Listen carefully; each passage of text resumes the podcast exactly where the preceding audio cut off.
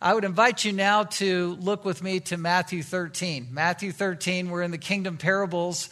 This morning we are looking at the title of the judgment of the kingdom. The judgment of the kingdom. And specifically, we're going to be looking at the seventh parable of Jesus' teachings, uh, where he's teaching parabolically or teaching in word pictures to make points about the end of the age. And the end of the age, with that, there comes judgment judgment. That's the theme of this morning, specifically hellfire judgment. It's a sobering parable, it's a sobering message, and we need to hear it. These days, with the culture and the different things that we see, the, the president's speech of late, those dynamics and sort of, uh, you know, kind of the conflict and controversy in our culture, it can become, the idea can become that where you're thinking that this is what it's all about. I'm fighting this battle here and now in a crazy culture, and we need to win and not lose our country.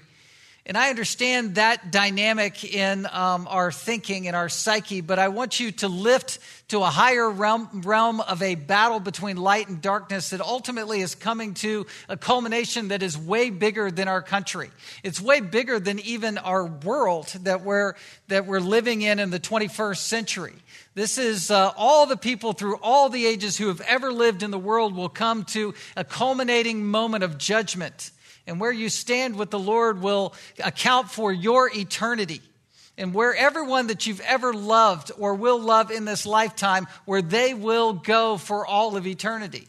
This is the dividing line of kingdom judgment that is looming and is heavy and is a topic that should be felt with great gravity and seriousness. I speak about hell this morning with a, with a weeping heart, with a compassionate heart, not a judgmental one. God is judge, I'm not. I want to be a, a, a prophet of judgment this morning to give warning, uh, to give truth, uh, to give the reality and the state of things before God's watching eye. God is, uh, is pictured as Christ who stands in the midst of the lampstands in Revelation chapter 1, who's giving a gazing eye of judgment on his church. And we need to recognize that even as saved ones, we are called to speak judgment in our culture, to be prophets of judgment, to be speakers of truth. Um, the age of toleration is done. It is time now for us to let judgment begin with the household of God, as First Peter says, but also understanding that the world is under judgment. Just as in Noah's day and the flood was coming, now we are in this day and age, and the fires will come, and judgment is real, and judgment is forever. And if we don't speak this truth in love, then we have no love in our hearts at all. If you don't speak about hell to people and warn people about hell and eternity, then it's hard to claim that you love people at all because the most horrible end state for anyone is the eternal state in hell. And we have to speak the truth in love. Ephesians chapter 4 says, speaking the truth in love. And that's in the context of a corrupt and perverse generation where people are like children tossed to and fro in every wind of doctrine. They're, they're swept away by false teachings that want to deny hell, deny God, deny accountability, say that universalism is real, everybody really will get into heaven. I can't get my head around eternal hell, so it must not be real, must not be true. It's too fantastic, it's too um, huge for me to get my head around, so I'll just dismiss it altogether. And that's what false teachers want to do.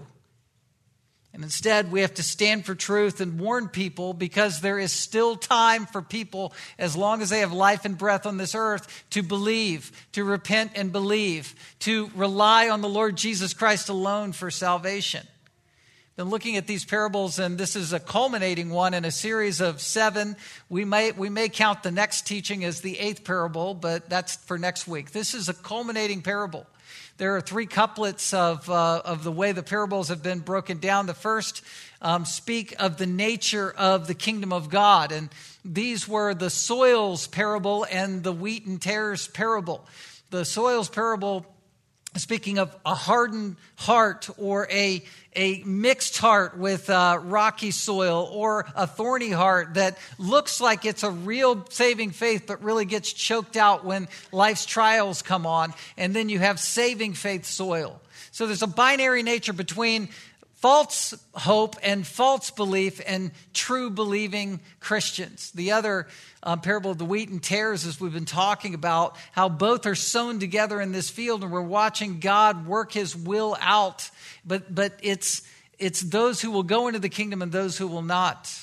Is the nature of the kingdom. And then the power of the kingdom speaks of the far reaching, expansive nature of the kingdom. How you had the parable of the mustard seed, the smallest seed in one sense of agricultural, ancient agro, um, is the one that's growing this massive, um, this massive tree of life where every tribe, nation, tongue, and people will have believers all over the world and it's like the permeating um, work of leaven and bread. It's an expansive, hope giving kingdom. And then finally, we've been learning about the appropriation of the kingdom, the nature, the power, the appropriation, which is heart transformation, like finding a treasure in the field and you're selling out. You're selling everything out to have the one thing, which is this treasure and the pearl of great price. Now, all of these dynamics, the nature, the power, and the appropriation of the kingdom, need to be held in your heart as you understand this next parable, this parable of judgment, this parable of finality. It's the parable of the drag net. It's the Greek word seine, which is a particular kind of fishing net that I'm going to describe for you. But let me just read our parable now. It's verses 47 through 50 in Matthew 13. It says, Again, the kingdom of heaven is like a net that is thrown into the sea and gathered every gathered fish of every kind. When it was full, men drew it ashore and sat down and sorted the good into containers but threw away the bad. So it will be at the end of the age. The angels will come out and separate the evil from the righteous and throw them into the fiery furnace. In that place, there will be weeping and gnashing of teeth. Um, we're looking at the parable of the net, the parable of the dragnet. A dragnet was a means of fishing. It's done even in modern times, in modern ways, but in ancient days, it was uh, a net that was a half, a half of a square mile in its size and, and volume. It's basically a net with uh, buoys and um, um, ways for the and floats and flotation devices for the high end of the net to to sit on the surface of the water and then it would be draping down as a massive wall net down with weights on the bottom of the net so it sits on the um, you know, the, the sea, at the bottom of the sea. And this wall would be an extending wall where one ship would be mooring one side of the net, perhaps anchored, or it would be moored on shore. And then another ship would unfurl the net almost in a serpentine like fashion, giving a circumference, circumference around the Sea of Galilee or a large portion of the sea, enclosing every fish and everything that's alive inside of it as a great wall. An inescapable wall from the surface to the floor, where this boundary enclosed like an aquarium everything inside of it. And the key to understanding something like this is to understand that whether the fish knew it was inside of the boundary or not, it was. And this is the picture of the judgment of the kingdom of God. The, the judgment of God is coming, and the judgment of God is now. Everyone is under God's accountability now. Everyone. Whether you realize it or not, you are enclosed within God's boundary, within God's justice. And as unbelievers, they are at enmity with God, fish shaking against God and saying, I don't want this accountability. Or people are ignoring the accountability of God. They are just casting it aside as if it is not real, telling themselves that the witness of their own conscience, as they're made in the image of God, is not real. There are all other explanations for God rather than God being the one who has enclosed me inside of this accountability. Fisher, interesting to watch in an aquarium setting where they sometimes they're, you know, seemingly oblivious to being in the aquarium, doing their thing, eating their food, swimming around. Suddenly they, they hit off the glass and they go, oh, it's almost like they have an awareness of something is different than me just being freely swimming in the water. I'm bumping up against something, and people are in the same way um, within this boundary, uh, oblivious to God, moving through their life, moving through their day to day, ignoring God, and then they bump up against something that is a little bit of a jolt of accountability in their life.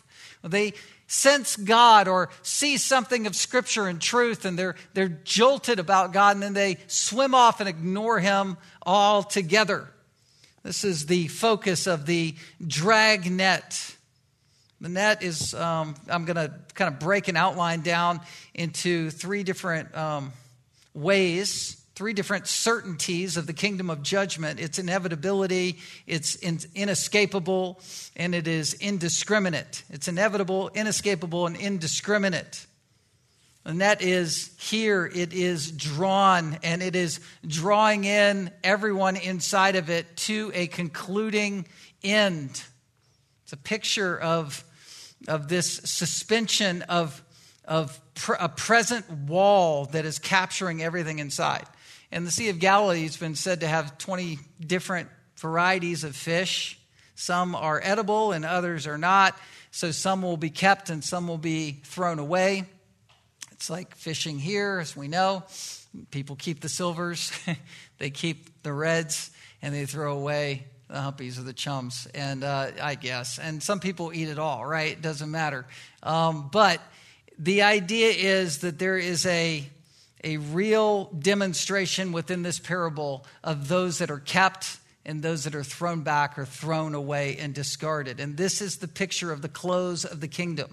The dragnet, the certainties regarding the coming kingdom. This is how you can take notes. The certainties. What's first of all certain from verse 37 is that the coming judgment of the kingdom is inevitable.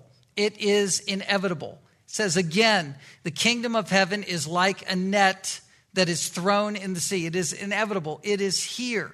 The sea here is a picture of the world. Everything in it, all of the inhabitants are in the sea. This is the reality, whether people will acknowledge it or not. This is the reality that people are in God's world and there's a boundary around them. Accountability is coming, the judgment is here. And adjudications of this judgment are happening all the time, every second. A world clock, something I looked up, it was called the Death World Clock, says that the annual deaths are 56 million a year. 56 million deaths a year. Per minute, 106.6, and per second, 1.8. So every second in our world, someone is dying. Every second. It's another death, another death, another death. You say, why is that significant? Because it's another person who's standing before the Lord, who's brought to this end every second, every moment. On the precipice between eternal life and eternal death, people stand just like you're standing on a cliff, and it's one step away between heaven and hell. One step away. Interestingly, life is still happening at an incredible rate, according to a survey given a few years ago 140 million births per year 267 births globally per minute and 4.5 births every second. You can see there's an exponential increase of births as people are dying but as this ratio is taking place it's all life and death that's coming to an ultimate culmination of judgment before the lord. There's judgment that takes place immediately when you die and then there is an ultimate accounting at the resurrection where you are ultimately fit for eternal heaven or eternal hell forever with a resurrection body.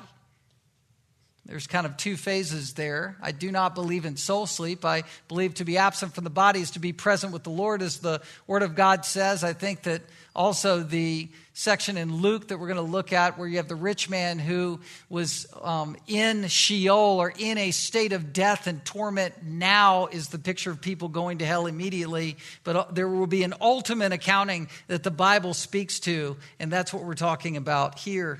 This is inevitable. This is an incomprehensibly weighty matter. Not only is coming judgment inevitable, it's also inescapable. Look again at verse 47. It says, And gathered fish of every kind.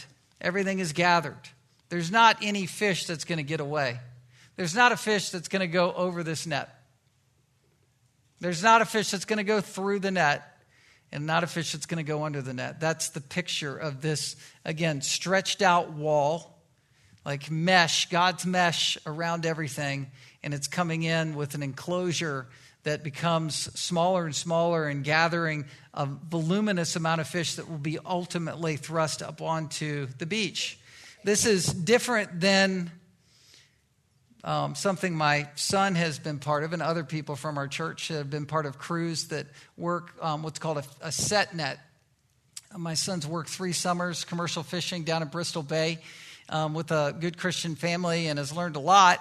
But you set the net by having it moored on the shore and then um, using a pulley system and um, poles and things to stretch the net out um, in you know, in the way of fish that are swimming um, upstream and, and are captured into this net. And my son goes out on a skiff and picks the net uh, with friends and, and does all of that and, you know, sleeps a couple hours here and there. And then you just, you keep working hard for six weeks according to tides and the volume of, sh- of fish and when they're running. And the idea is that you pick all the fish that you possibly can out of the net and try not to lose any of them there are seals that come and eat the fish. There are bears that are found in the middle of the night. I hear these horrible stories about, like, oh, check the bear and run it off. It's in the net and it's eating the fish.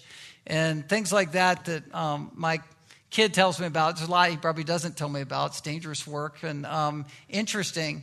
But that kind of work is. Uh, it's kind of a small scale compared to this dragnet experience where things are pulled in and no fish is lost. Like a lot of people believe they're going to get out of it. They're somehow going to find a way out of the accountability, out of the judgment of God, out from under what God sees, where you're going to fake your way into a state of eternity where you're fine. And that's just not the case whatsoever. God makes the rules. He made you in His image. He designed you and He desires you and calls you to believe on Him, not yourself, to relinquish yourself of your own personal rights, your own personal agenda. He calls you to bow the knee to His Lordship and to follow Him for the joy of your salvation, for the, the fulfillment of true saving faith that he spawns in your heart as you repent of your sin and walk away from the world and give yourself to the Lord Jesus Christ. But those who are repugnant, those who are resistant, those who make up their own mind about what eternity is will find themselves lost in an eternal state of judgment by this kind of ignorance. People can't get their minds around eternity.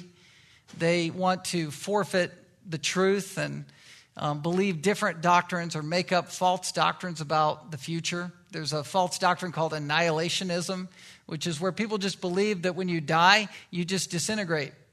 I think most people, if you were push them to push them to the edge, they would say that either in eternity, everybody is going up into this ethereal cloud-like consciousness, kind of like nirvana. People believe that. Whether they believe they are believing in that religious um, idea or not, most people believe in nirvana or they believe in annihilationism. Just you cease to exist once you die, that it's over.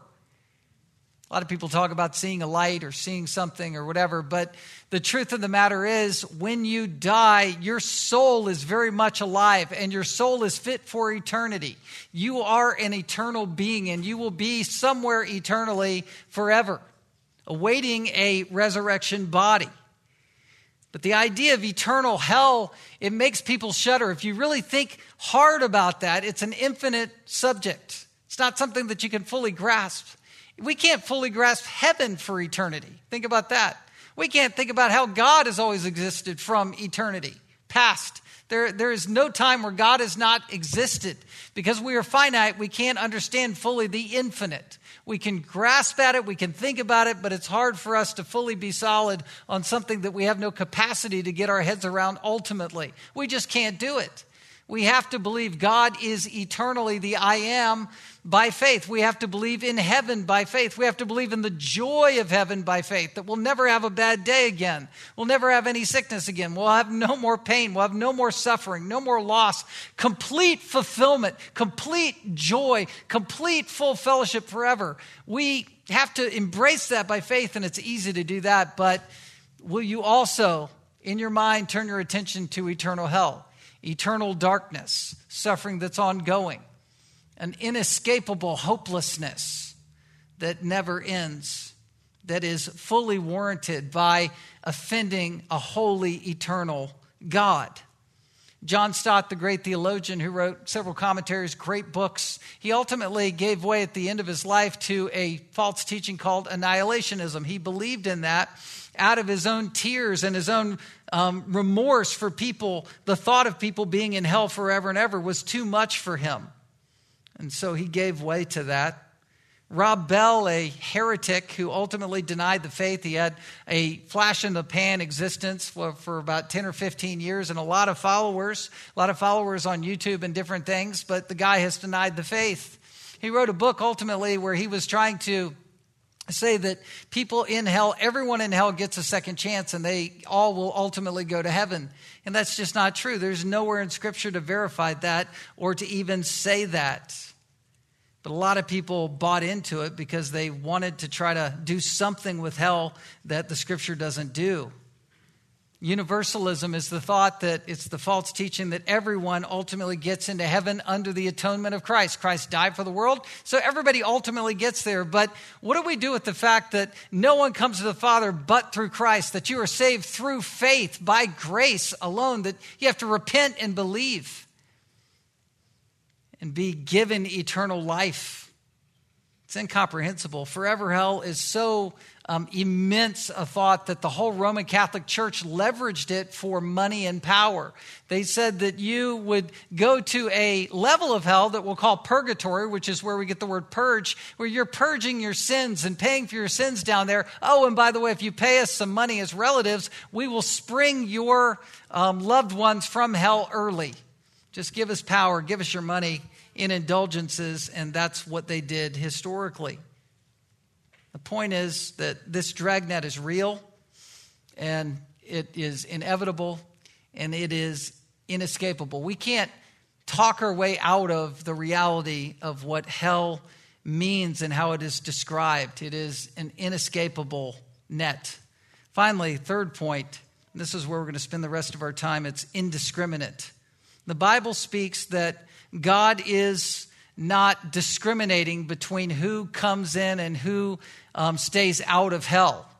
Who gets heaven and who gets hell. It has nothing to do with who you are intrinsically. You are not valuable in and of yourself in a way that gets you into heaven or sends you to hell. That is not what we're talking about. Heaven and hell is not ultimately a moral judgment where you, you do enough good things to warrant heaven as opposed to doing fewer bad things that get you into heaven or more bad things that get you into hell.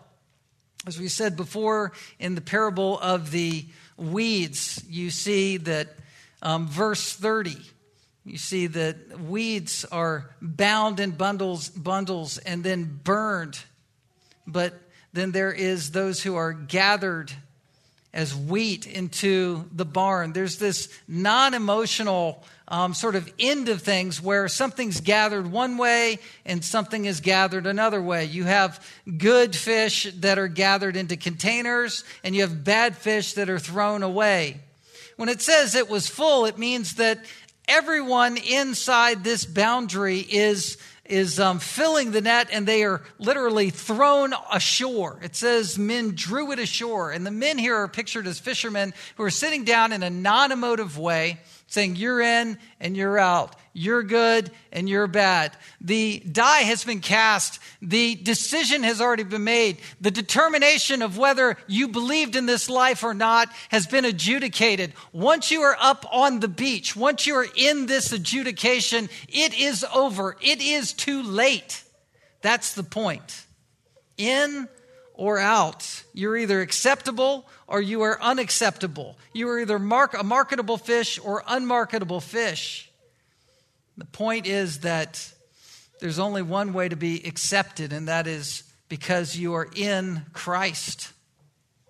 If you look at the next verses in verse 49 and 50, you see the explanation. The explanation. Look at verse 49 says, So it will be at the end of the age. This is everything has come to a close. The angels will come out and separate the evil from the righteous.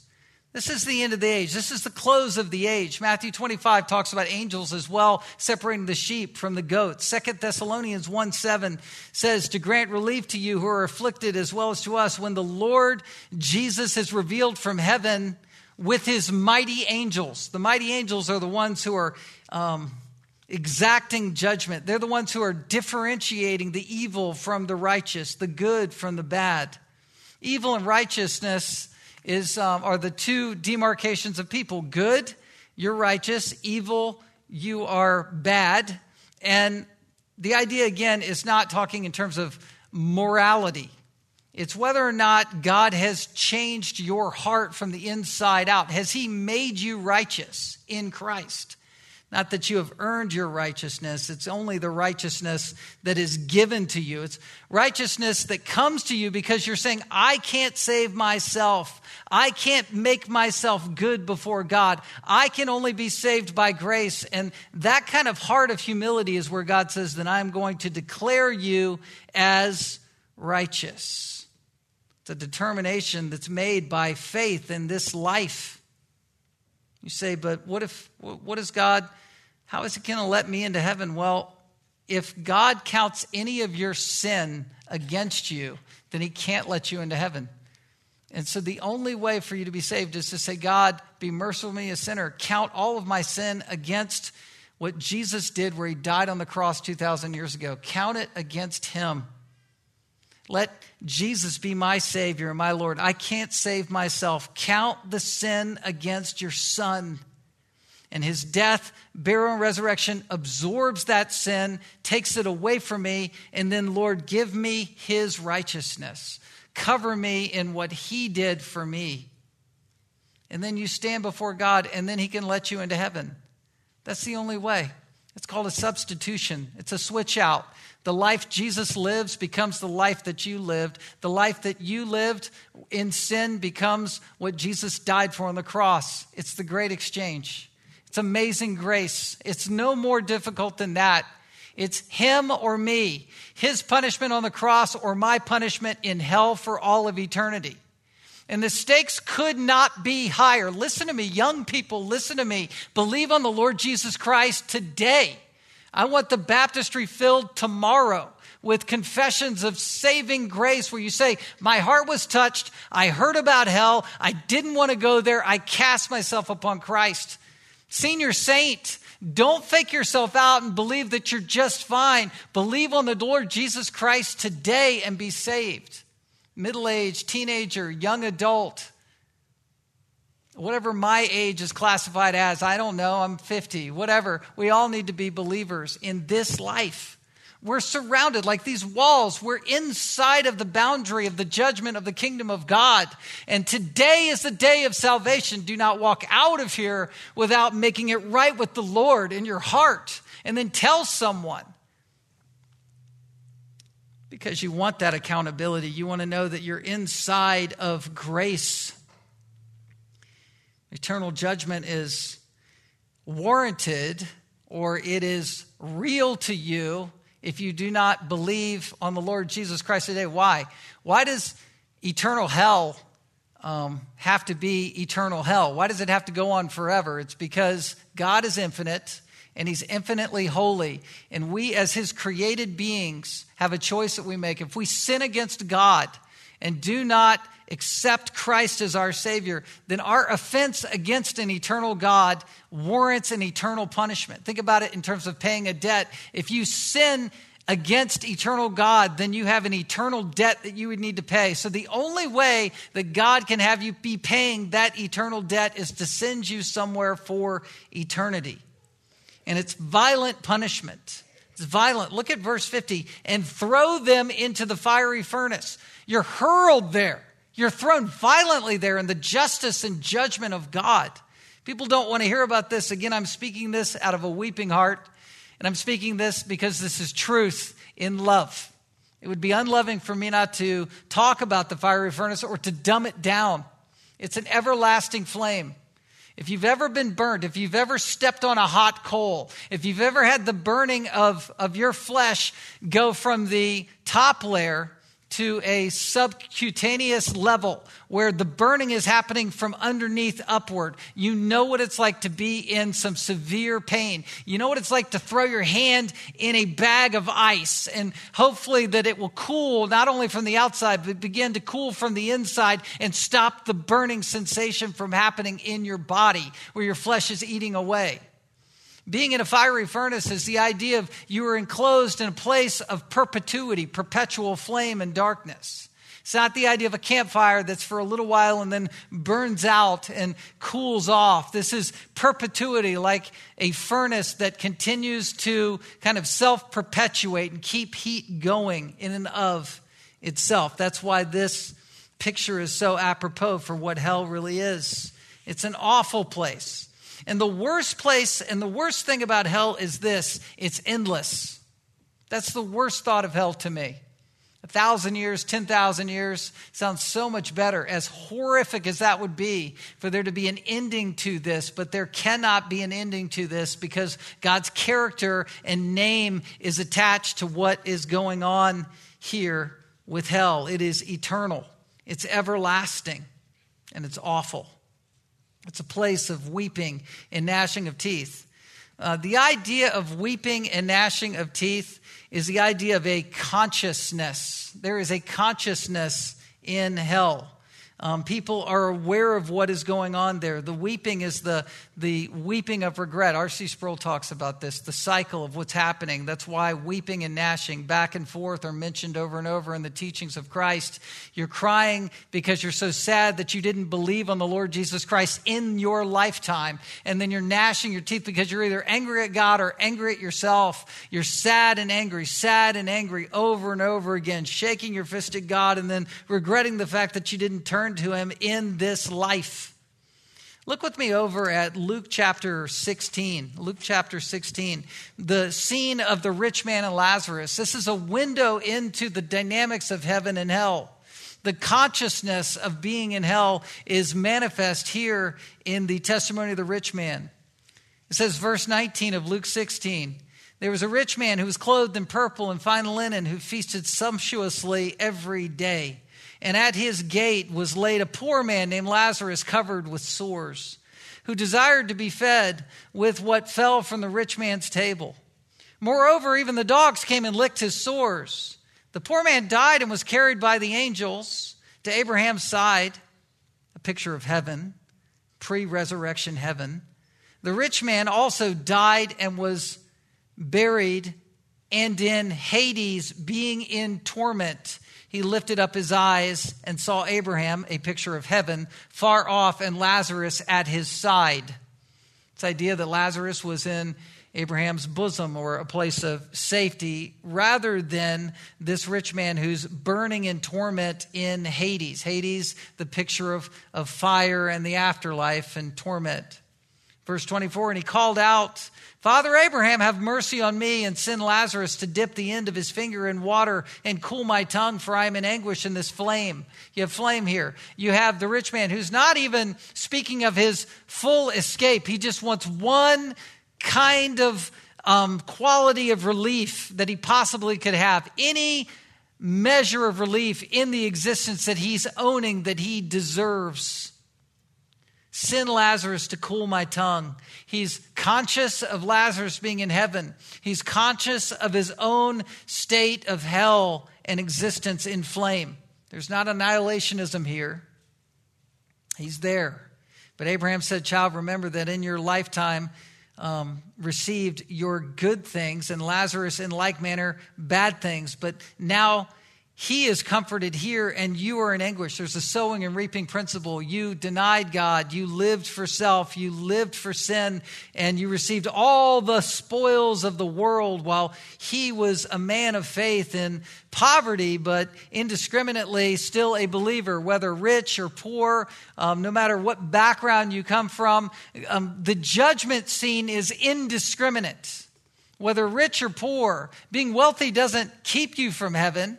But being wealthy doesn't get you to heaven. Being poor doesn't get you to heaven. But being poor doesn't keep you from heaven. Everything is laid open and bare on the shoreline of God's judgment. And it's indiscriminate. Some go here, some go there. And it all comes down to whether or not you believed in this life.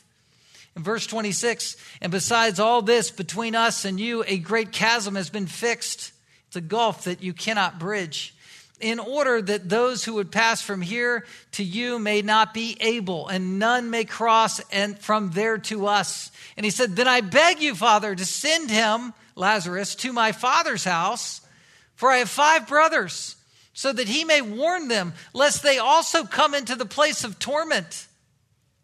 Verse 28, my, by the way, I talked to somebody first hour that was talking about having to reach out to a sibling a person first hour who came up and said that was a heavy sermon and I need to really think about making that phone call. It's a person who's living a compromised lifestyle, who's at a certain event today, which uh, you know is is rife with sinfulness. I'll leave it at that.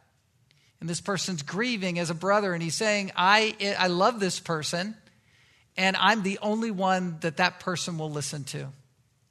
And so he felt the obligation to make that call. Who do you need to call? Who do you need to reach out to?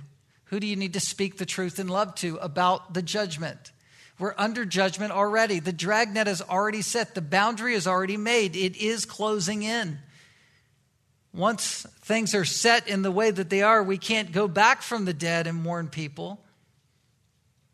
Um, God's voice uh, through Abraham um, in, in, this word picture in verse 29, it says, But Abraham said, They have, the brothers, the five brothers have Moses and the prophets. Let them hear them. And he said, No, Father Abraham, but if someone goes to them from the dead, they will repent. If something supernatural happens, then they'll believe. And God says to him, verse 31, If they do not hear Moses and the prophets, in other words, if they won't listen to Scripture, if they won't listen to preaching, if they won't listen to the Old Testament truth, if they won't listen to the law of God, neither will they be convinced if someone should rise from the dead. Doesn't matter. If they won't listen to the word, they won't listen to something supernatural. Nothing will captivate the attention and change the heart less than the word of Christ penetrating the soul. So when you speak to people, speak truth to people. Tell them the Bible, give them the word of God. Believe on the Lord Jesus Christ as he's described in the Word of God. Don't believe in the Jesus of Hollywood. Don't believe in the Jesus of pageants. Don't believe in the Jesus even of little storybook lessons. Believe on the Jesus. Let your vision of Jesus rise from Scripture and place your complete trust in Him. Know Jesus through the Word and give the Word of God to people so they can know the true Jesus. Why? Because hell is real. Let me finish with. Uh, We've made the three points. It's inevitable. Judgment of the kingdom is inescapable. And the judgment of the kingdom is indiscriminate. It's indiscriminate. There is no discrimination in the end. Let me just blanket this with some references to hell as Jesus taught in Matthew 5 and 13, in Matthew 22, Matthew 24, and following. Matthew 5 22, everyone who's angry with his brother, meaning unrepentant in anger, will be liable of judgment. Whoever insults his brother will be liable of the council. Whoever says, you fool, someone who's given over in anger, unrepentant, will be liable of hell, the hell of fire. Matthew 13, 41 to 42, the Son of Man will send his angels. They will gather out of the kingdom uh, all causes of sin and all lawbreakers and throw them into the fiery furnace where there's weeping and gnashing of teeth. Matthew 22, 13, the king said to his attendants, Bind him hand and foot and cast him into outer darkness. In that place there will be weeping and gnashing of teeth. This is the parable of the, the uh, servant who had the unpayable debt. He couldn't pay a lifetime's um, debt to a king, and he was going to be cast into um, debtor's prison, which means forever prison, and he begged for mercy, and the king had mercy on him and forgave him all the debt. And then that person hardened his heart in, in the and presumed upon the grace that he was given, and then held a day laborer um, by the throat and said, "You need to pay your day's wage." Otherwise, I'm going to kill you or put you in prison. And then the laborers um, told on that servant, and that master ultimately threw this person who was unrepentant into hell. Matthew 24, 31, he will send out his angels with a loud trumpet, and they will gather the elect from the four winds from the end of heaven, one end of heaven to the other. Matthew 25, 31, when the Son of Man comes in his glory and all the angels with him, he will sit on his glorious throne. Before him will be gathered all the nations, and he will separate people from one another as a shepherd separates sheep from the goats and he will place the sheep on his right and the goats on his left. Again, the indiscriminate selection between sheep and goat. And the king will say to those on his right, Come, you who are blessed by my Father, inherit the kingdom prepared for you from the foundation of the world. For I was hungry and you gave me food. I was thirsty and you gave me drink. And I was a stranger and you welcomed me in. I was naked, and you clothed me. I was sick and you visited me. I was in prison and you came to me. Then the righteous will answer him, saying, Lord, when did we see you hungry and feed you, or thirsty and give you drink? And when we see you as a stranger and welcome you, or naked and clothe you, or sick or in prison visit you? They know that they didn't do enough good to save themselves. They know that they couldn't perform their way into heaven. When did this happen? Said to you, truly I say to you, as you did it to one of the least of my brothers, you did to me. In other words, your heart was changed. You cared about people. You had the fruit of the Spirit where you loved people. There was heart transformation, appropriation of the kingdom had happened. You found Jesus in this lifetime. But what happens to the others? Who are the goats represented as? Verse 41 Then he will say to those on his left, Depart from me, you cursed, into the eternal fire prepared for the devil and his angels. Did you hear that word eternal? Please take this message seriously. Eternal. We take messages in the doctor's office very seriously that are temporal, temporal terminal illness temporal states of affairs, temporal circumstances, temporal, I lost my job, temporal this, temporal that. How about eternal? Eternal news. If you do not believe, there is eternal judgment. Again, we believe in Revelation 21 and 22 about eternity with the new heavens and the new earth. So, likewise, we need to believe in the lake of fire where the devil and his angels are cast and where all unbelievers are cast. This is Revelation 21 8. But as for the cowardly, the faithless, the detestable, as for the murderers, the sexually immoral, sorcerers, idolaters, and all liars, their portion will be in the lake that burns with fire and sulfur, which is, here it is, the second death. say, what does that mean? Well, in John chapter 5, uh, there is a judgment that's given by Christ an allusion to the final day of judgment where people are fit with a resurrection body of life and a resurrection body of death. You say, what are we talking about? It's so important for you to understand the reality of this. This isn't just the netherworld that we don't understand or don't comprehend. John chapter 5 speaks of uh, verse 28 and come out those who have done good to the resurrection life, those whose heart have been changed, resurrection life, and those who've done evil, the resurrection of judgment. This ties in with Mark's account in Mark chapter 9. I just want to touch on this. I don't want to leave hell, the teaching of hell, short for what it really is. Mark chapter 9, verse 42 Whoever causes one of these little ones who believe in me to sin, if you if you drive a wedge in someone's spiritual life and cause them to stumble or sin, it would be better for him to have a great millstone hung around his neck and thrown into the sea. If your hand causes you to sin, cut it off. Why? It's better for you to enter life crippled than to have two hands and go to hell, to the unquenchable fire. Unquenchable, it's never going to stop. If your foot causes you to sin, cut it off. It's better for you to enter life lame than to have two feet and to be thrown into hell. If your eye causes you to sin, tear it out. It's better for you to enter the kingdom of God with one eye than with two eyes and be thrown into hell. You rip it out. You rip out the sin in your life. You cut it off. You stop the sin in your life. Why?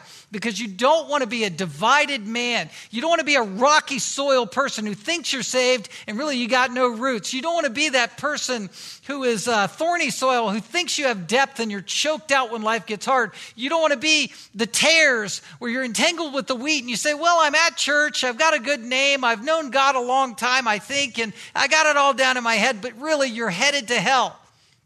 You want to cut through those things and say, No. Enough is enough. I'm solely for Christ. I'm appropriating the kingdom. Jesus is my treasure. I sell all for him. He's the pearl of great price. I cash out all my pearls for one pearl. Why? Because you don't want to go to hell. Verse 48, where the worm does not die and the fire is not quenched. What do we mean by that? You're fit with a resurrection body that is never going to wither away ultimately. No worm will die on your flesh ever because you will continually be eaten up with unquenchable fire for all of eternity. Everyone is salted with, everyone will be salted with fire, verse 49 says. Well, this is a horrible state, but again, I have to just remind you without the warning, there's no love. John Bunyan, who was a pastor, preacher, and author from the 1600s, a Puritan, he wrote uh, the book The Pilgrim's Progress, formerly titled The Most Dangerous Journey, speaking of the danger of the Christian life. He was ultimately thrown into jail for being uh, a person who would preach unashamedly. He preached against religion. He had to preach to his congregation over the jail wall. He wrote this about hell. He said, In hell thou shalt have none but a company of damned souls with an innumerable company of devils to keep company with thee. While thou art in this world, the very thought of the devil's appearing to thee makes thy flesh to tremble and thine hair ready to stand upright on thy head. But oh, what wilt thou do when not only the supposition of the devil's appearing, but the real society of all the devils of hell will be with thee howling, roaring, and screeching in such a hideous manner that thou wilt even at thy wits' end and be ready to run stark, raving mad for anguish and torment. If after 10,000 years an end should come, there would be comfort. But here is thy misery. Here, here thou must be forever. When thou hast been in hell for so many thousand years, as there are stars in the firmament, or drops of the sea, or sands on the seashore, yet thou hast to lie there forever. Oh, this one word, ever. How will it torment thy soul?